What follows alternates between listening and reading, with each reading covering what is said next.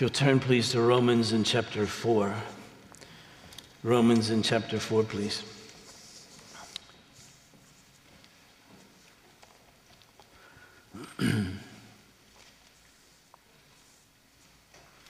Hope you appreciate just a little bit Ryan's uh, emotion as he prays. You all get to sing and cry and do whatever you want sitting in the pew. We have to talk.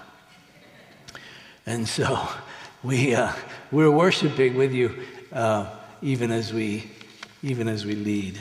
So I appreciate his heart. You'll see before you as we come to the word a prayer of illumination that we'll pray together. It's from Psalm 119. It's simply the text of that section. So let's pray together. I seek you with all my heart. Do not let me stray from your commands. I have hidden your word in my heart that I might not sin against you. Praise be to you, Lord. Teach me your decrees. With my lips I recount all the laws that have come from your mouth.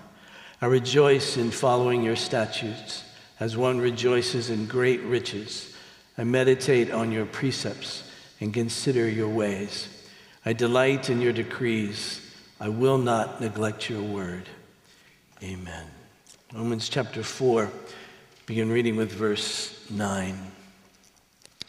Is this blessing then only for the circumcised or also for the uncircumcised?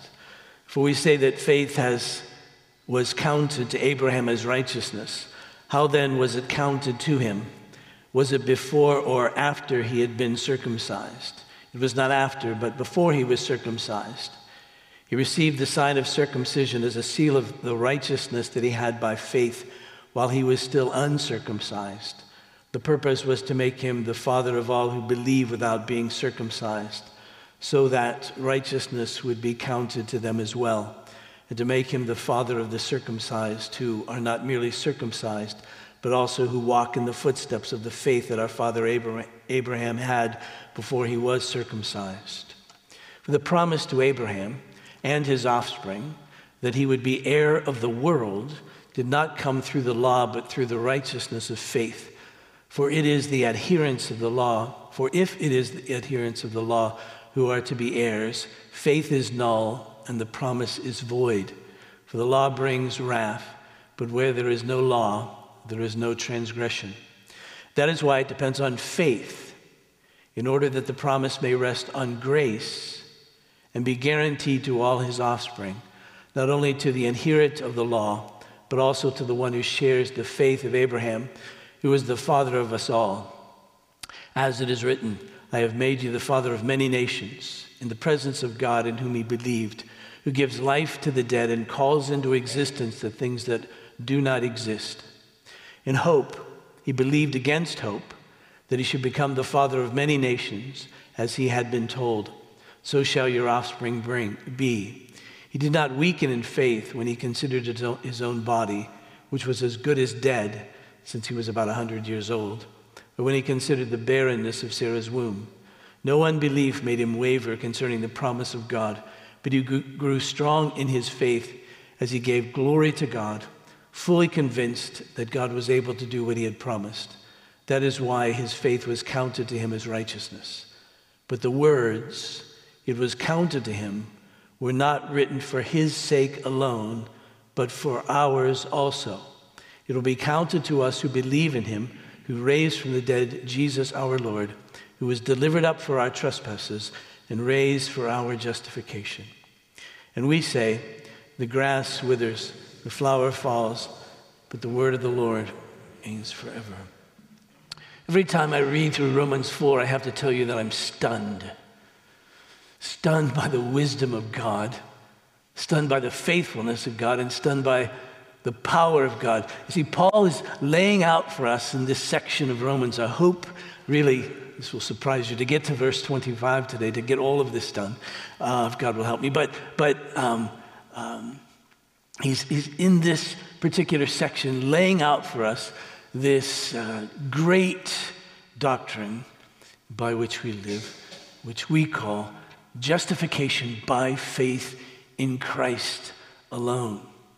And he, he, he laid this out. He said, This is the gospel. He says, The gospel, remember in chapter one, the gospel is the power of God unto salvation to all who believe. For in it, the righteousness of God is revealed from faith for faith. You see, that's, that's the, the gospel. And it's for everyone, for both Jew and Greek, all who believe, you see. And, and, and, and it was in the old covenant as well as the new covenant, for he quotes in that little sentence, that expression, the prophet Habakkuk when he says, The just or the righteous shall live by faith. And then he says, tells us the necessity of all of that. And he sums it up in chapter 3, verse 23, a verse we're well familiar with. All have sinned and fallen short of or lack the glory of God. We've trespassed against God. We've gone where we shouldn't. We've sinned against Him. We haven't gone where we ought. And we lack His glory, you see, the glory with which He created us, the glory to worship Him, the glory to, to reflect Him in, in, in our lives. And we, we lack that because, because of our sin. We're unrighteous. And therefore, He says, we're all under the wrath of God. This righteous response of God to our rebellion against Him. The wrath of God. But He says that there is a righteousness that's been manifested apart from the law, and it's through faith in Jesus this word but in verse 20. But now the righteousness of God has been manifested apart from the law. The law and the prophets testify to it. The righteousness of God through faith in Jesus Christ for all who believe. There's no distinction. All have sinned and fallen short of the glory of God. And listen to this and are justified by his grace as a gift through the redemption that is in Christ Jesus, you see. Now, when we get to that point, we realize, yes, there's hope for us uh, through Jesus, the one who's taken our sin upon himself and given to us his righteousness. And we come to that not by our merit, not because of what we do, but through faith. It is trusting in him. Faith in Jesus. Faith always needs an object. We've said that object is Jesus. The point is, is that reasonable? Is that right to do? Is it right to trust Jesus? And it's always rational to trust a promise if the maker of the promise is trustworthy. It's always rational, it's always reasonable for us to trust the maker of a promise if the maker, to trust the promise if the maker is, is trustworthy and is powerful to be able to bring it about. And you see, that's what God has done for us in Jesus. And so, through faith in Him, we can be declared righteous. And that's why we cry when we sing. That's why we, we laugh when we sing. That's why we rejoice when we sing about this justification that is by faith, because it's, it really is amazing grace right? It just amazes us. If it doesn't amaze you, then you haven't gotten it yet, right? It's amazing grace. And so we can't boast, he says, in ourselves. We can boast in the Lord. We don't boast in ourselves, we boast in him. And because it's a way of faith, nothing that we do, he says, then this means that God is the God of everyone who comes to him. Not just Jews, but Gentiles, so everyone who comes to him by faith. He's one God, has one way, one, one people. And then in chapter 4, Paul begins to, to dig deeper. And you can only imagine, I suppose, that as a Pharisee, which he was before coming to faith in Jesus, that was his identity as this religious leader in, in Israel. As a Pharisee, he no doubt had all kinds of objections. He could list them out why this gospel wasn't true, so much so that he became a persecutor of the church. And, and I suspect even when he went into synagogues after he came to faith, and he went into synagogues as he was going around traveling and presenting the gospel and all of that, that these same objections would come to him. What about Abraham? Wasn't he righteous because he was righteous because he had obeyed God? So Paul begins down that route. And he says, You know better than that. You know that the scripture says that Abraham believed God and it was counted to him as righteousness. And if it was counted as righteousness, it wasn't by his work, but through his faith. And his faith wasn't the work that got him the reward of righteousness. Faith is simply the means through which he received this righteousness. This is true of David too. David's sin wasn't counted to him. We know it was counted to another. And then we get to verse 9. That's all a review, by the way. Then we get to verse 9. And, and he then asks another question, and this about circumcision, which was the sign of the old covenant. He says, Well, doesn't, doesn't that mean anything? Doesn't having been circumcised say that we're of the seed of Abraham, so that therefore this salvation is sort of automatically ours? And, and, and Paul says, No, let's think about this too. When was Abraham circumcised? Well, we would say in Genesis 17.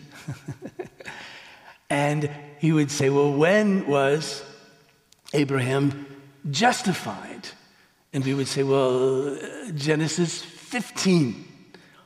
And there were many, many years between Genesis 15 and Genesis 17. So his circumcision really didn't bring about his justification as being declared righteous by God, as being accepted by God. And so then what was it? Well, then he goes into what we know because I say this every time we do a baptism that the sign, that this circumcision is simply a sign and a seal of the righteousness that is apart from the law, that is by faith. How does he put it? Verse 11. See, I'm telling you, when I do these things, I don't make this up. I was just quoting the scripture every time I baptize these people. He says, He received the sign of circumcision as a seal of the righteousness that he had by faith while he was still uncircumcised. In other words, he was declared righteous before he got the sign, so the sign didn't save him. The sign wasn't the reason why he was justified. It, it, happened a long time. And, and you get this sense, again, this is the wisdom of God in laying all of this out throughout the ages, that he put a, a big distance between declaring Abraham justified and giving him the sign. To say that, no, the sign didn't bring the justification. The sign was given before Abraham did anything at all. Because it was a sign of the righteousness that he had by faith. It didn't point so much to Abraham as much as it pointed to God, who declared him righteous. And it was a seal. It said that what this signifies, that you're in covenant with God, what this signifies that you're justified before God through faith is really true. As we've said so many times, you know, in certain times in history, um, a person would write a note and put it in an envelope and seal it with a particular seal that was that person's seal. And what this said is when you received this note and you looked at that seal, you said, ah, this is really from whoever it was that it was from. This, this, what's inside this is authentic, it's true, it's trustworthy. You can depend upon it as being from that person. And so God signs his covenants in various ways. And with the old covenant was through circumcision, through the seed of Abraham, if you will. But his point was those who come by faith. Always, as we've mentioned in the old covenant, circumcision was to reflect what was true in the heart. And so, even though his eight day old infant boys in Israel were given this sign. And even though we give the sign in the same way to our infants, to our children, it doesn't save them. Never saved anyone in ancient Israel. Those little boys who were circumcised didn't save them at all. But what it did was that you, you have this promise, you're an heir of this promise, the promise of Abraham, the promise of righteousness that is by faith, just like Abraham. And thus, when we baptize our little ones, we say, You have this, this you're heir to this promise. This promise that there's cleansing, this promise that there's righteousness, there's justification through faith. And if those little boys didn't believe and the children of, of Israel didn't believe, then they'd be cut off. That was what that, what that sign said. In the same way, our children will be drowned, our children will be washed away not cleansed if they do not believe. That's the essence of it. So he said, circumcision doesn't save, never did, never saved Abraham. But, and, and so, so here's the wisdom. I, I, every time I read this, I just have to stop and see the wisdom of God. He said, see, what I'm telling you is that since the very beginning of this, the children of Abraham were never his physical descendants. Oh, in one sense, yes, of course. But God says, my point in covenant, what I really have been after all the time, is the spiritual descendants of Abraham. He, he, he says this in chapter 2, verse 28 For no one is a Jew who is merely one outwardly, nor is circumcision outward and physical, but a Jew is one inwardly, and, and, and, and, and circumcision is, is a matter of the heart, by the Spirit, not by the letter. His praise is not from man, but from God, you see. And so that's been the point of it all along. And so, in a very real sense, when Paul says that the, the law and the prophets attest to this gospel, he's saying that's really true. It's sort of what, as we mentioned a couple of weeks ago, what St. Augustine has always put it, and that is the old is in the new revealed. When we read the New Testament, oh, we, we, we see it, you see. It reveals all of this in the old, and, and, and the new is in the old concealed. We don't quite see it. God's bringing us along in what we call the history of redemption from Genesis on through, you see. That's why if our church is known for anything, it's known that we're big story people. We're the big picture people. We're from the very beginning. We've been emphasizing this, this, this beginning from Genesis all the way through the history of redemption. How do we understand that? Well, Paul's in the midst of this right now. And he's, he's laying, this, laying this out and he's saying, See the wisdom of God. See the faithfulness of God to bring this about. See the power of God that he did, in fact, bring it about. And then, verse 13, he, says, For the promise to Abraham and his offspring, spiritual offspring, that's his point in this whole context. For the promise to Abraham and his offspring that he would be the heir of the world. Now you go, wow, that's big. You know, when, when God first met Abraham, that was his name, um, he gave him a promise of land, a parcel of land, the land of Canaan. Uh, compared to the whole world, that's a really small portion. But somehow, in Paul's mind and in the truth of Scripture, that grew from that little piece of land to the whole world. Now, we catch glimpses of that, of course, remember the promise to Abraham all the families of the earth will be blessed through you. You go, okay, he's going to have this little piece of land that he really never really got. But he's going to have this little piece of land, and, but it's going to impact the whole world, all the families, all the nations uh, of, of the world. And in fact, we get a glimpse of this from the author of Hebrews in Hebrews in chapter 11 and verse 10, speaking of Abraham. He says, For he, that is Abraham, was looking forward to the city that has foundations, whose designer and builder is God.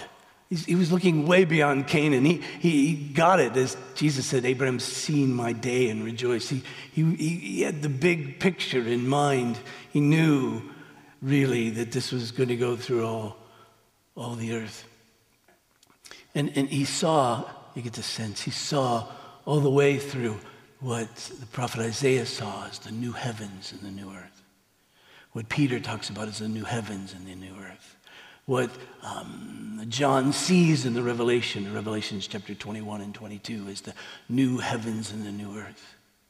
Now, we've talked about this before, but you know that when we die and go to heaven in the presence of the Lord, that's not the end of it.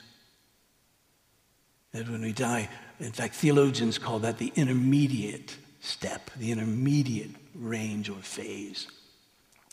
We, we, we're soulless, I mean, I'm sorry, bodiless souls in glory in heaven.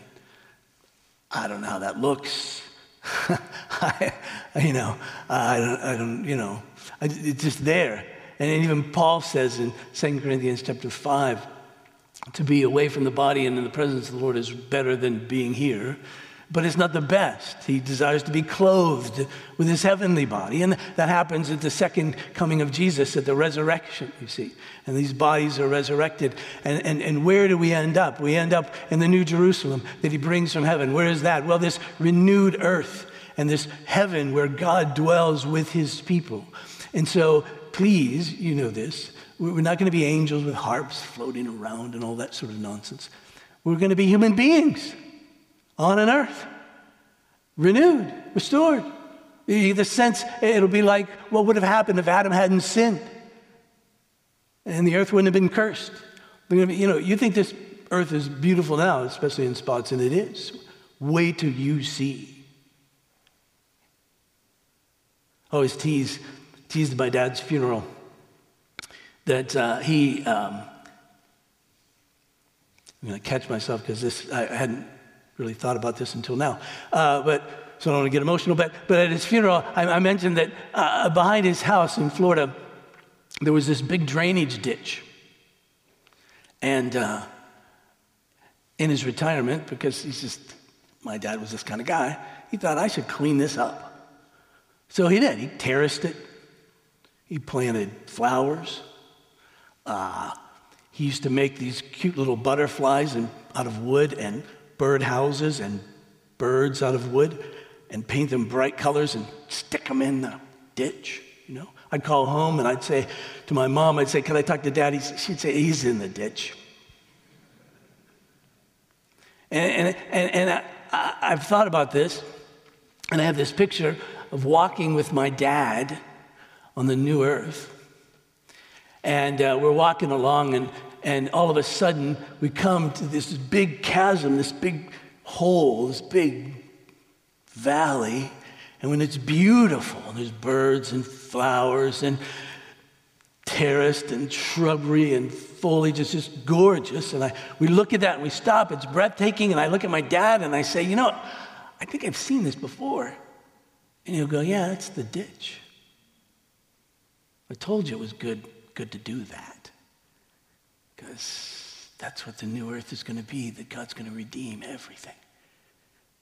And all the little things that we do will be redeemed in such a way that we'll see their beauty. So the preacher Ecclesiastes said he's put eternity in our hearts, you see. The new heavens and the new earth. Abraham saw that. He was going to be the heir of the world, you see. In fact, Paul writes about this in Galatians in chapter 3. He says, he says, this all comes through the seed of Abraham. Now, again, just the wonder and the beauty and the wisdom of God. This whole idea, this whole word seed that he talks about, it's translated offspring. We can understand that to be as a collective noun or as a singular.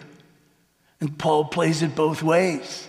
He says, all of us together, the spiritual offspring of Abraham, but there's this one seed through which it all comes, through this seed, Jesus. And so you see, he's the seed that comes from Abraham.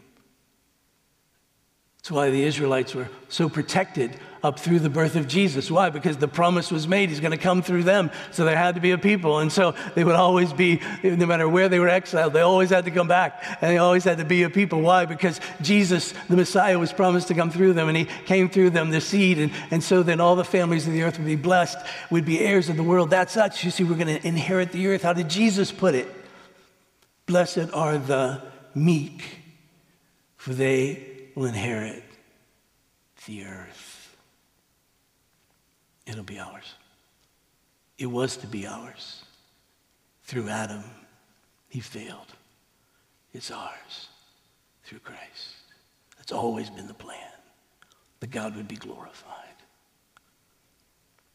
So, that's the promise. For the promise to Abraham and his offspring that he would be heir of the world didn't come through the law, but through the righteousness that is by faith. So, so here, Paul's saying here's law, one category, faith, another category. Law requires obedience. If you obey, then you are righteous. But that can't happen because we sin. Here's another category It's faith. That means there's grace to receive a gift.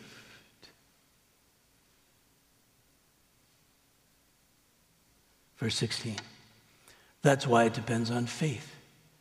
In order that the promise may rest on grace and be guaranteed to all his offspring.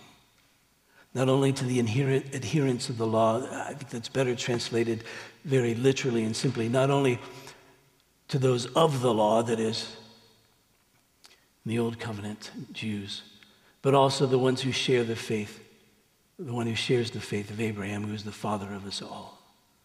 Now, notice, if it depends on faith, then it's, it rests on grace, not on our obedience, not on our merit, but on God's gift. Therefore, it's guaranteed. See, if we have anything to do with it, if it depends on us at all, then it's not guaranteed. The only thing that's guaranteed is that we'll sin and we'll mess it up. It, it won't be guaranteed. But because it's through faith, that rests on grace, God's gift, then it can be guaranteed because then it depends on God. And it's guaranteed to all his offspring, his spiritual offspring. Then, verse 17, as it is written, I've made you the father of many nations. Now, here's the last, well, the next to the last question. What's the nature of this faith then? What's the nature of this faith? What's it really like? We've talked a lot about it. Now we're going to talk about it in the context of Abraham's faith. What's it, what's it, what's it really, really like? Now, I mentioned uh, at the beginning that it's rational, it's reasonable, because it's reasonable to trust a trustworthy promiser. That's the point of it, isn't it? We've always said faith needs an object. Faith alone means nothing. Faith needs an object. And here the object is God. For us, the object is Christ. And so if God, if Christ is trustworthy, that is, if he's powerful enough to bring about his promise, if he's faithful to do it, then he's, he's trustworthy.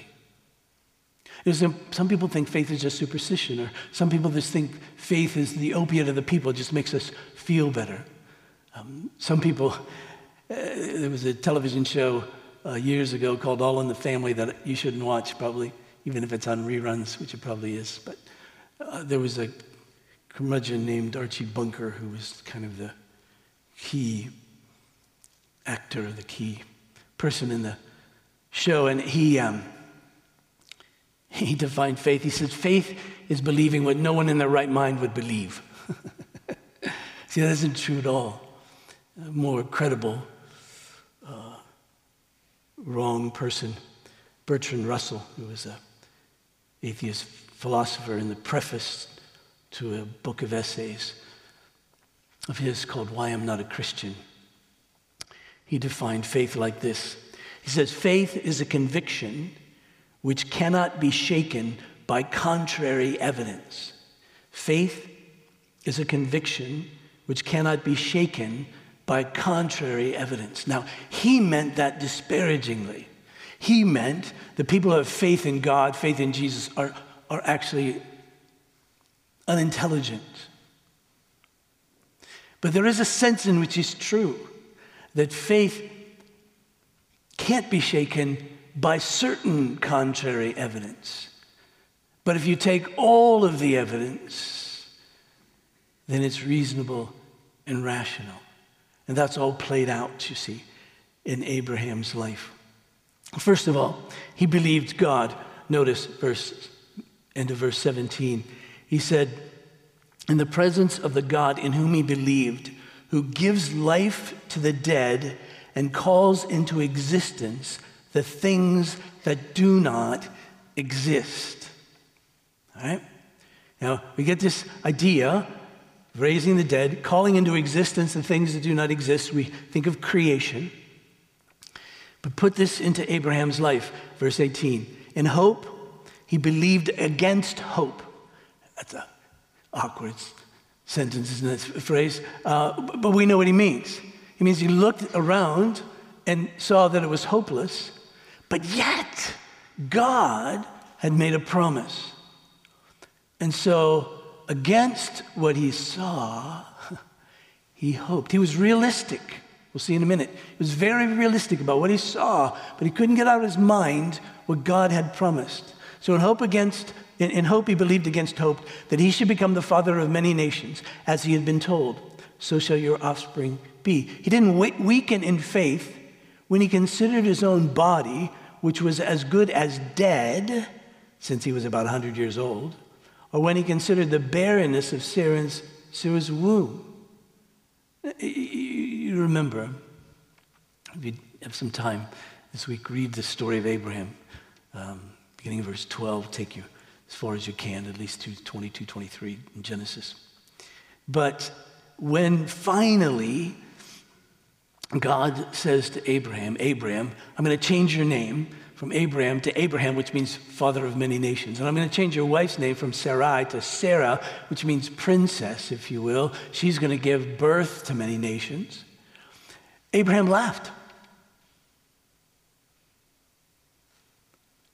because he looked at himself and he thought about his wife and he goes, I don't see how this is going to happen. Now, you do know that the name Isaac means laughter, their son. In fact, when Sarah heard the news, she laughed as well. So he was realistic about what he saw, but still, he believed God. Not perfectly. We know Abraham's life. That's what makes this so fantastic to read. That still, even God says he did not waver. He didn't weaken in faith when he considers his own body, which was as good as dead. God was going to have to raise the dead and call into existence that which wasn't, which was life from him and from Sarah. He did not weaken in faith when he considered his own body, which was as good as dead since he was about 100 years old, or when he considered the barrenness of Sarah's womb. No unbelief made him waver concerning the promise of God but he grew strong in his faith. Now, this is the question How do we grow strong in faith? It's not by thinking about our faith, it's not by trying to muster up faith, right? It isn't by walking around going, I have faith, I have faith, I have faith, I have faith, I have faith. Have faith. It's by thinking about God. That's where our faith comes. He's the promiser, and we have to come to grips with the fact that He's powerful to bring it about, and He's faithful to do it. And notice how Paul puts it here. He said, No unbelief made him waver concerning the promise of God, but he grew strong in his faith as he gave glory to God. He says, God, if this is going to happen, you have to make it happen. I can't make it happen if this is true, then you're going to have to do the work here because I'm old and she's old. This isn't going to work as we normally think. You're going to have to work through your great power, fully convinced that God was able to do what he promised. That is why his faith was counted to him as righteousness. But here's the final point. Why is Paul laying all this out? He's laying it out for the church in Rome. He's laying it out for us.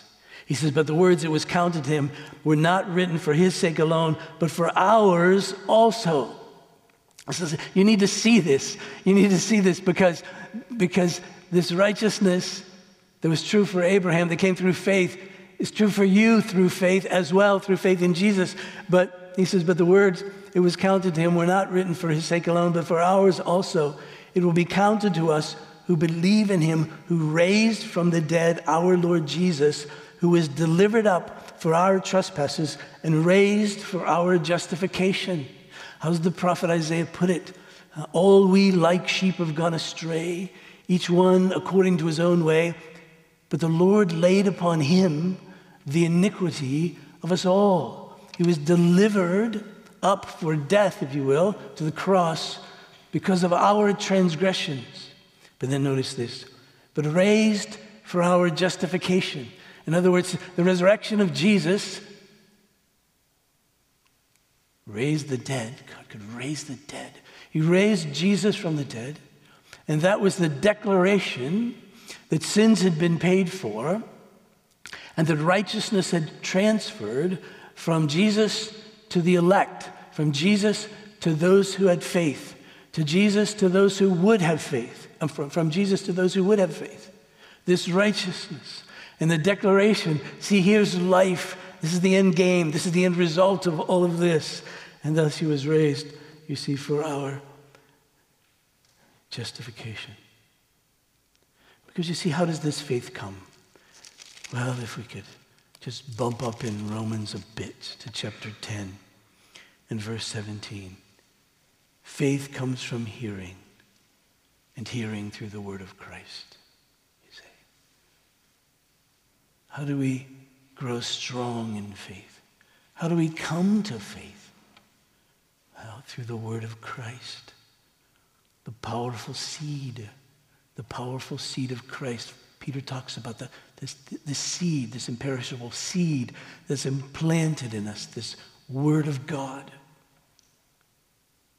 How did we come? We heard the word of Christ, and by the power of God, it was made effective in our lives. It brought us faith. We said, I, believe him. I believe in the promise of God that there's justification through faith, not by my works. I turn aside from all of that and I, I trust, I trust him. And see, we walk all the way through this so we could see the faithfulness of God. He, he made a promise to Abraham and he, he, fulfilled the promise to Abraham. Jesus is here. We, we see the righteousness that comes by faith. We see that he's able to take those who are dead and give them life.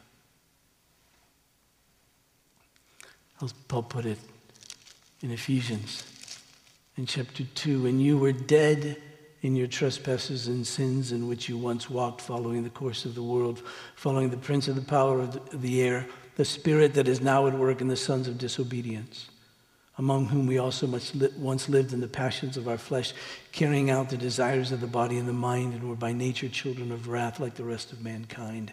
But God being rich in mercy because of the great love with which he loved us. Even when we were dead in our trespasses, made us alive together with Christ. By grace you have been saved. You see,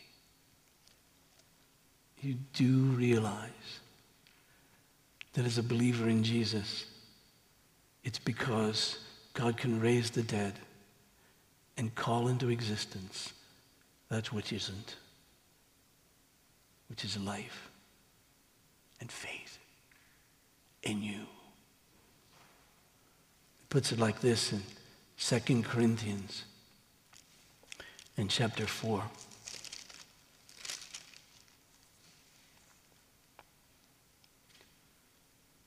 In verse 4, in their case, that is unbelievers, the God of this world has blinded the minds of the unbelievers to keep them from seeing the light of the gospel of the glory of Christ, who is the image of God. For what we proclaim is not ourselves, but Jesus Christ as Lord, with ourselves as your servants for Jesus' sake. For God, who said, Let light shine out of darkness. In other words, call into existence that which isn't. Let light shine out of darkness, has shone in our hearts to give the light of the knowledge of the glory of God in the face of Jesus Christ, you see. You might wonder, as I have, how can this be? How can I be declared righteous by God, accepted by Him for all eternity, be the heir of the world? How could that possibly be? He says, No, no, no. I can take that which is dead and make it alive. I can call into existence that which isn't and make it so. He must have. He did for Abraham. And the question is, he trustworthy? Well, again, lastly, this one final piece of Romans chapter 8 Verse 32 He who did not spare his own son, but gave him up for us all, how will he not also with him graciously give us all things? Said, It's reasonable to trust me. Look what I've done. So here's the application of Romans chapters 1 through 4. Believe on the Lord Jesus Christ, and you will be saved.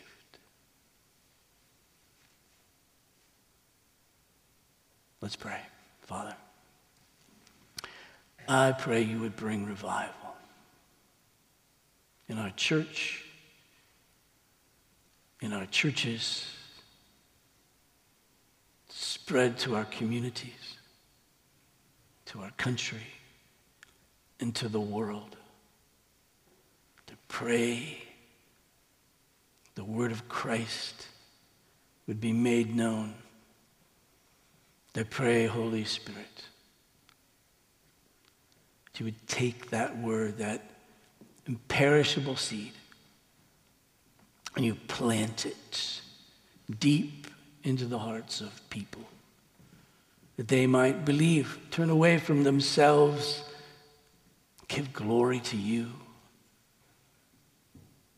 And Father, for us as believers in Jesus, that you would strengthen our faith as we continue to look to you. Father, there's so much in the world contrary. I mean, we pray for our dear friends, brothers, and sisters in Haiti because of this great earthquake. We see in other parts of the world uh, nations falling.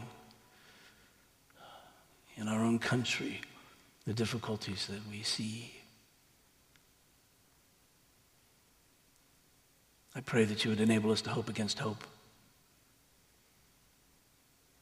to trust in the trustworthy one, the one who's wise knows what needs to be done, the one who is powerful and can do it, and the one who is faithful and will and has. So, Father, work in us, I pray. That we might be strengthened in faith to follow hard after you. This I pray. In Jesus' name, amen.